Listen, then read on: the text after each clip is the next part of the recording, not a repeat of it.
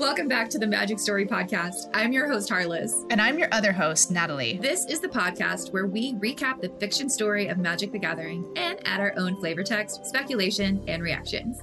We are currently in season three, where we are talking all about the story of Phyrexia, All Will Be One. In today's episode, we will be covering the fourth story in the main story arc for the set, Impossible Odds by Seanan McGuire. Join us as we head into the multiverse.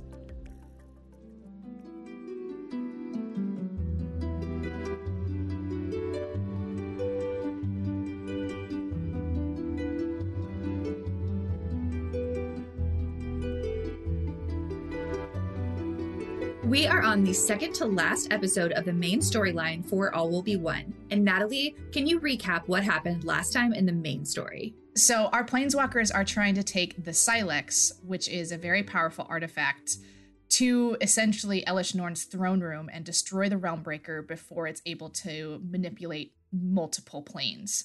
And so, in order to do this, they are sneaking their way through the multiple layers of Mirrodin in order to reach the seed core, which is where Elesh Norn's Realmbreaker is.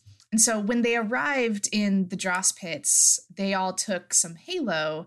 And when Jace, our mind mage planeswalker, he's a very powerful mage who is able to kind of read and manipulate minds. When he takes this Halo, it suddenly removes the barrier that New had prevented him from doing his mind magic and, and reading minds. And suddenly he can hear Vraska.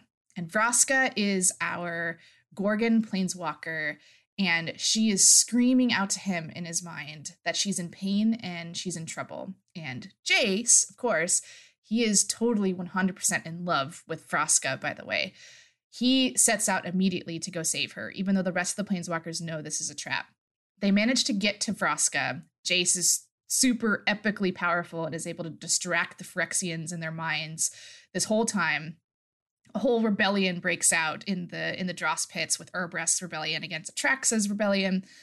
And during all of this, Jace goes up to Vraska and she's been she's she's kind of been staged in the middle of this sort of coliseum and she has been infected and it was a trap all along. But Jace doesn't want to let her go.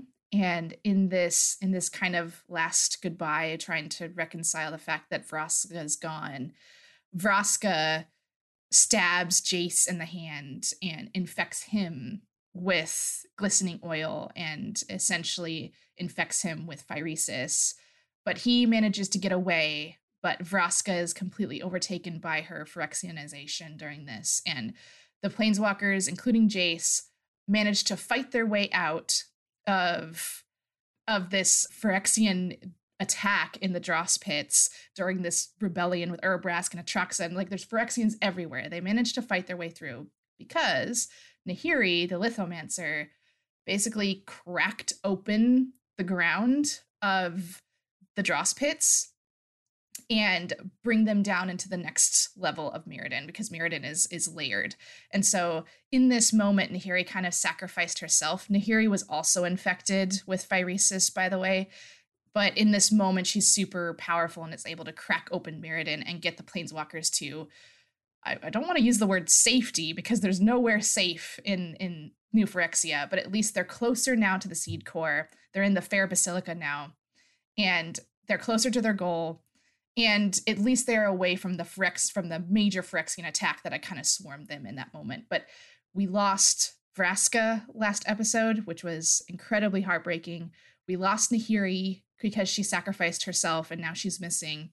And even though Jace is still with them and kind of still has his own conscious mind with them, he's infected with phyresis, and everyone knows what that means. So, as Natalie said, the group is in the Fair Basilica, and Nahiri's sacrifice has moved them closer to where they need to be in order to stop the World Tree, or Realmbreaker, from connecting to the Blind Eternities and Phyrexianizing all the planes of the multiverse. No pressure. No pressure. They make their way pretty much undetected through the warring Phyrexians. So Elspeth is having a hard time with everything the Phyrexians have done to her childhood plane. So if you remember, we gave a quick background on Elspeth last episode in that she was held captive as a child in Mirrodin by the Phyrexians. So this is her childhood plane. This is where she grew up, but it was not a very good childhood. And let's just say Elspeth's life has not gotten easier since she sparked when she was 13 in order to escape Phyrexians trying to kill her. Um, so she's she's having a hard time seeing everything done to Mirrodin by the Phyrexians since then, but she's also having a hard time being here, period, because of all of the horrible memories that go along with it. So I think this quote from the story sums it up pretty well on what Elspeth is feeling. Elspeth shot a venomous glance at the warriors overhead.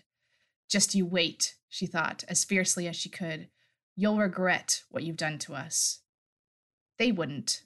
She knew that even if everything went perfectly from here, even if they plucked an impossible victory from this chaos. Phyrexia won't regret destroying Mirrodin. They weren't made for regretting things. Phyrexia moved for the greater good and glory of Phyrexia, and in the end, that was all that mattered. All would be one, or nothing would exist at all. Which is really bleak, especially for Elspeth you know, Elspeth really comes through a lot and is that beacon of hope. And so this thought is really bleak. And that really shows you how impacted she is from all of this. And now I have a quote that tells us what the Fair Basilica looks like, which is where they are now. Clusters of buildings rose from platforms into latticework like organic sculptures, blending the sleek curve of machined metal with the organic roughness of bone and sinew. Everything was red against white, a whole plane made over in Elesh Norn's image, like some terrible dream. So the planeswalkers are pretty much alone on this bridge, so they're quote unquote safe.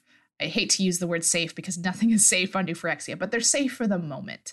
So Koth, one of our planeswalkers with the group, immediately brings up Nahiri and the fact that she seems to have sacrificed herself to bring them to the Fair Basilica. Elspeth mentions that she was infected with phyresis, and Melira then tells the group about her conversation that she had had with Nahiri. How Nahiri chose to let the infection get to her because then it meant that Nahiri could stay in the fight and protect her friends. Kaya asks Melira if she could do that same healing for Jace, whose arm is looking more and more Phyrexian as time passes. And Melira says that she could if Jace would let her. And Kaya remarks that she doesn't think he will. And Jace telepathically voices to both women that Kaya knows him better than she thinks she does, aka, he's not going to let her. And he follows it up by saying, again telepathically, I'm not risking us all to save my own life, not when we've already lost Vraska. That's more weight than I'm willing to carry. Yeah, so Jace, uh, uh, just from the last episode alone, Jace is really struggling with the loss of Vraska. It was it was a rough scene to to witness the the Phyrexianization of Jace's love and to the point that he's willing to sacrifice himself rather than be alone without her. And in fact, the whole group is kind of reeling at their losses at this point. I mean, we lost Vraska, yes, which is really devastating to Jace. But we also lost Nahiri just recently, just moments ago, by her sacrifice. And Nahiri is one of the most powerful allies that they had. And a close especially friend. here. Yeah, especially here in a plane made of metal. And a close friend of, of for many of them. And we also have lost or not heard of many other friends that are just weighing on this group. Like, we don't know where Lukka is. We don't know where Nissa is, and we also haven't seen the Wanderer since the first episode either. Um, and this is also weighing heavily on Kaito when they're talking about Nahiri. He just kind of says something that's on the surface sounds pretty horrible. He says, I just hope she's dead, meaning, I hope Nahiri is dead. And this sounds really harsh, but he explains that what he means is that she's one of the strongest planeswalkers he's ever seen maybe even the most powerful. And it's frightening to think of how fearsome an opponent Nahiri could become if she was, in fact, Phyrexianized. So he's saying that the alternative to her being Phyrexianized that's better is that she's dead. And that's true for any of their missing friends, right? Like that, that's true for that could be potentially true for Lukka. That could be potentially true for, I mean, we know it's true for Vraska. She is now a Phyrexian we don't know the fate of our missing planeswalkers and that's just what's weighing so heavily it's if if they're missing then what does that mean it might mean and this is the this is the terrifying reality that they're faced with it might mean that they will have to fight them. And, you know, knowing how powerful planeswalkers are, it just the odds are just astronomical in, in front of them. So they didn't find Nahiri after she broke through the two layers of the new Phyrexian sphere to get them closer to the goal. And so Nahiri could very well be alive and slowly succumbing to phyresis. We just don't know. It's a really frightful thought. Kaya breaks the tension and she says, Well, that's awful. Thank you for that. As Kaya, in, in typical Kaya fashion. Uh, yeah, I love Kaya. She, I, find Kaya a little relatable in the sense where, like, if there's an, if there's so much tension, you can cut it with a knife. I'm going to try to cut it with humor. And that's exactly what Kaya does. So they press on until they come across a stationary but massive. Well, I'll actually let the story describe it here. Its head was an inverted teardrop of the white metal, split in the center by a single empty red socket, as if something even larger had come along and plucked out its eye. The form of its body was hunched and elongated, making it all but impossible to draw comparisons between it and any more ordinary body form. It was neither insectile or reptilian, not humanoid or built along any other predictable plan. All of it was cast in red and white, making it an almost perfect match to the landscape. Koth tells them here Elesh Norn doesn't like to give up what she thinks belongs to her. So Elesh Norn plays favorites. She she likes the ones who serve her the best or fight for her the most fiercely, and she ossifies them, turned to bone and added to her fair basilica. Koth then points to the statue. We should still be careful. I've seen structures like this become animated and kill Mirrans who got too close. So as they walk across, and this statue turns out to be just that, a statue, thankfully, Melira reveals that she's the only one who has seen the World Tree or Realmbreaker before. Because she's immune, she's been able to sneak into here before. Now, fortunately, they do make it across this bridge without incident. From here, they make their way to an altar with doors just flung open. And it looked as if it had been frozen between life and death both stationary architecture and petrified corpse. Looking at it made the flesh on Elspeth's arms crawl, but they kept going, alert and braced for trouble into the empty foyer. So Tyvar voices what I know I've been thinking. This feels like walking into a trap. And Kaya responds with, That's because we probably are. She says, You know, first we get scattered across the universe, then we find Vraska alive and able to hold on just long enough to scream for Jace. With Ajani on their side, they were able to anticipate our plan of attack. I knew it. I called it. yes, you I, absolutely did. I called it in the last episode where I was like, the only reason Elesh Norn could have known their plans and known all of their weaknesses is because they have like Ajani. They also have Karn, which I don't think Karn has. I think Karn is stronger than that, but they definitely have Ajani. They also have Tezzeret. Like she also has Tezzeret. So I think I think there's been some some betrayal going on. Yeah, and Kaya even goes on to say that Ajani knows just too much about them and that Elesh Norn must be smart enough to be using Ajani against them. And then Melira says, smart, yes, all knowing, no. Her forces are distracted by the rebellion. We have to keep moving. And she's right. You know, they have this opportunity. The rebellion's going on. This really is their moment to be able to do this. This is their moment. It's, it's, it's all or nothing. like they they either do it now or they're they're going to end here. And I mean, knowing what has happened already, the stakes are just so high. So they take a winding staircase from the Fair Basilica into what's called the Mycosynth Gardens. And Tyvar Kell here has a thought that I think sums up the situation pretty well. They were heroes, all, grand allies in the fight against a terrible enemy, and he was glad beyond measure that his story had led him to their side. In the stories, the greater the losses, the greater the victory to follow.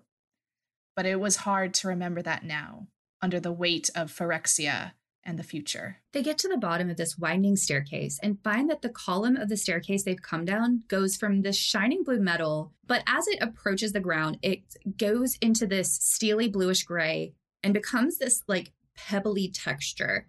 And Kaya reaches out to touch it, but Melira immediately pulls her hand away and tells the group that this is mycosynth and it is highly infectious. So they're going deeper and deeper into this plane, and it is just not getting any friendlier.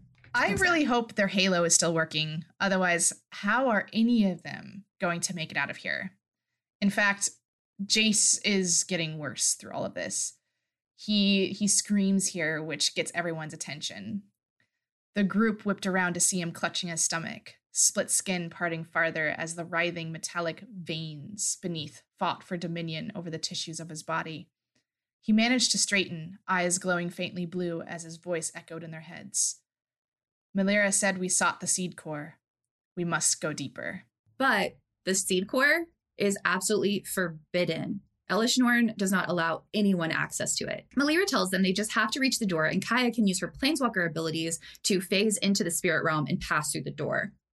Melira leads the way to the seed core, and eventually they reach a structure made up of fungal strands that twisted in a mimicry of entrails as if some great beast had been gutted here. And I just had to call that line out because, again, Phyrexia just doesn't stop being brutal. Yeah, that's. I, I continue to be amazed. I, I don't know. I, I use I hesitate using the word amazed. Surprised, I guess is the better word. yeah. Every time we come across something Phyrexian, it it just I like my mouth kind of just goes wide and in just astonishment over how brutal and kind of gross it can be sometimes. But it's like underneath it all, it's kind of weirdly mysterious and, and intriguing. So, anyway, I, am sure, I, I wonder if some of our planeswalkers feel the same way. Melira tells them that this is the gate to the seed core, but there's a problem. It infects anything it touches with glistening oil. She is immune, so she gets through fine. Melira is immune to phyresis, but most of the others have to find another way.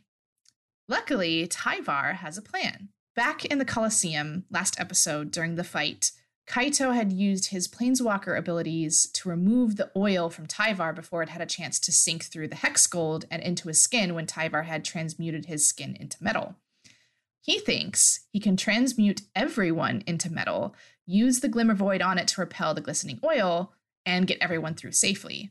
Tyvar asked Kaito if he could clean that much oil quickly enough for it not to infect anyone. So they all make it through, and Kaito is able to remove the glistening oil from them. And then they see it the realm breaker. Oh, and it is immediately clear that this has been corrupted. Yeah, like uh Tyvar's reaction when he sees the realm breaker is just so kind of perfect. It's just he recognized it as the world tree from Kaldheim, his home realm but it's so very clearly not the world tree. Like Elesh Norn has completely manipulated it and Phyrexianized it, and it's like this mockery. And uh, Tyvar is just so personally insulted because it's it's a blasphemous of what is almost sacred in Kaldheim.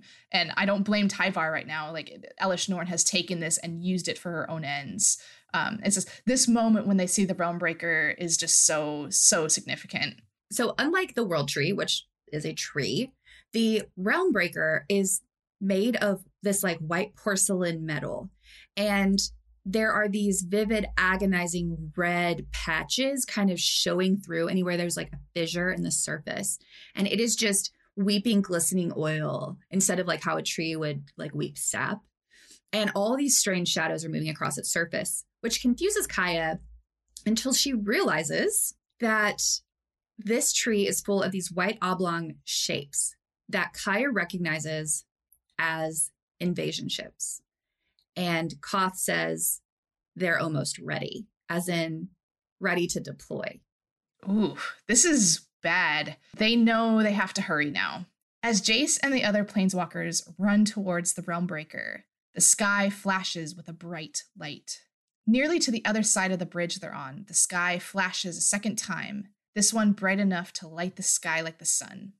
The cataclysmic explosions filled the air with glistening rainbow distortions, followed by the bright impossibility of the blind eternities. Jace moaned. Elspeth stumbled, only saved from going over the bridge's edge by Koth's hand, grasping her shoulder and yanking her back.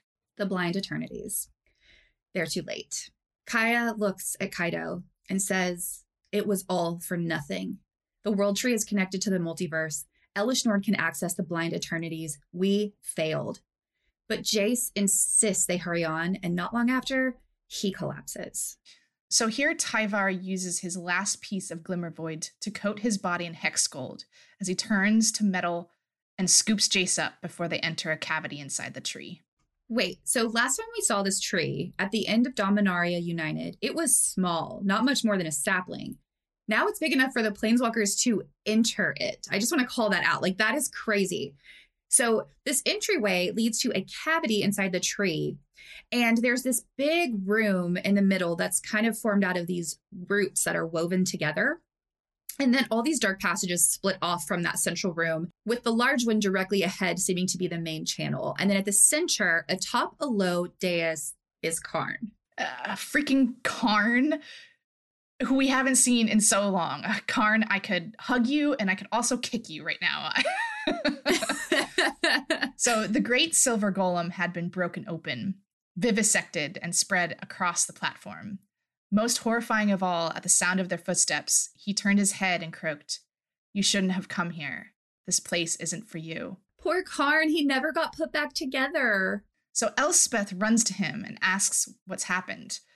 Karn tells her that they have, quote, rejected their father of machines. Karn tells them to hurry, that all is not yet lost. If only they had the Sylex. Which they do. So Karn tells Elspeth they will need to get to the root system in order to destroy the Realm Breaker. Now, this next moment is really bittersweet. Karn says it's too late for him, and Jace responds, Not just you, it's too late for me too. Let me take the multiverse from them. And Jace heads to the doorway on the other side of the room, and the others, once again, have no choice but to follow Jace. Jace is on a mission. We saw this last episode. Once Jace decides on something, you really can't uh, stop him once that happens. But Melira stays behind for a moment and wipes glistening oil from Karn's face as Koth and his crew set up explosive charges on his restraints to free the golem. Elspeth, though, is torn. She starts to follow the other planeswalkers, but she pauses in the doorway. Karn is one of her very dear friends, and she doesn't know what she should do in that moment. And finally, she just asks him if he wants her to stay. Karn here wants to be selfish and ask her to stay. But typical Karn, he encourages her to go off the plane and make a stand somewhere other than here. But she tells him no more running. So they say their goodbyes, and Elspeth follows the other planeswalkers. Elspeth has a moment here where she reminisces about all the people she's lost recently. Ajani, Karn, she's just so angry. She felt like her entire being was an old wound that had been sliced open, larger than ever, and unhealable. Now, Elspeth catches up to the other planeswalkers as they approach one of the tree's roots, which is made to look like Elesh Norn's altar. And here is what they see static shimmered in the air, which tasted bright with ether. The root ceiling above them gaped as they drew closer to the trunk, a tapestry of finer roots, allowing them to look upward at the great bulk of the world tree itself. It twisted through an open rent into the blind eternities, flashes of other planes showing through the haze. The upper branches crackled with the energy Tyvar called omen paths. From this angle, they could see long gangways connecting the oblong white capsules of the invasion vessels to the trees. Phyrexians shuffled along the gangways, readying their assault on the multiverse. The smoke the vessels spewed was red, red as blood, red as contagion. The planeswalkers realize with horror that there must be millions of the invasion vessels, and they're all ready to invade the various planes of the multiverse. Then they hear footsteps on the bridge behind them. There, walking toward them as calmly as if this were a pleasant afternoon meeting in a park, came Ajani and Tybalt, but not as they had known them. Ajani wore a suit of metallic red and white armor that appeared to have grown out of his body. It echoed the fair basilica, marking him as one of Elesh Norn's creatures. He carried a massive double headed axe, the blades reversed in her honor. Elspeth is rightfully horrified. I mean, Ajani is her best friend, by the way, like her closest friend. And she is especially horrified when Ajani smiles at her and tells her he's glad she survived so she can join him. She tells him she's not here to join him, but to stop him. And Ajani responds. He says, Why would you want to do that? and he has honest curiosity in his voice. He says, Now we can be together forever, perfect and harmonious. No more differences, no more conflict, no more pain. You will be home. We'll have the peace we've always sought. All will be one. And Elspeth simply replies, Never. Ajani isn't the only one looking worse for wear. Tybalt was a nightmare of bony plates and protrusions connected by raw, braided sinew, recognizable as himself only through the smirk on the remaining fleshy portion of his face. His tail, always bifurcated at the tip, had split all the way to the base and now terminated in two wicked stingers that dripped glistening oil onto the root path behind him. Tyvar tells Kaito to get everyone else to their destination. He and Elspeth will handle these two. Kaito guides Jace and Kaya further into the Realmbreaker, and I'll read you the final words of the story. Ajani roared as Elspeth leapt toward him, and Tybalt lunged for Tyvar as Glimmervoid metal ripped across the hero's skin, and the battle was joined. The screaming followed not long after. Oh, so another cliffhanger. We are left on a major cliffhanger. Like that is the end of the story and we're just gonna have to wait until episode five, I guess, to to know what happens. But oh my gosh, Elspeth is fighting a Phyrexianized Ajani. Oh Tyvar oh is fighting a Phyrexianized Tybalt, and and those two have a long, complicated story from Kaldheim, by the way. It, it's just this is this is a battle like of epic proportions and and let's not let's not forget everything else that we just discovered so the realm breaker is enormous. And it has breached the blind eternities which means it it is able to connect the multiverse. It is already they're too late. They're, they're too late. It is it has literally joined the multiverse. I honestly couldn't believe two things. One that jace is still holding on like the willpower yeah, that was man. amazing. That jace is still with them even being stabbed by a by a like a scorpion like tail, tail yeah. With Phyrexian oil like jace is still with them and he's still powerful. Uh, clearly he's fading but that was also surprising to me. And that nahiri seemingly has sacrificed herself. Like they haven't heard anything from her since this happened. She could be crushed under the rubble. She could be phyrexianized. We just have no idea. We have no idea. and that's so scary. Yeah. I guess we'll have to find out next time as always, thank you for listening. You can find this story and others on mtgstory.com. Thanks so much for joining us in the multiverse. Have, Have a, magical, magical day. day.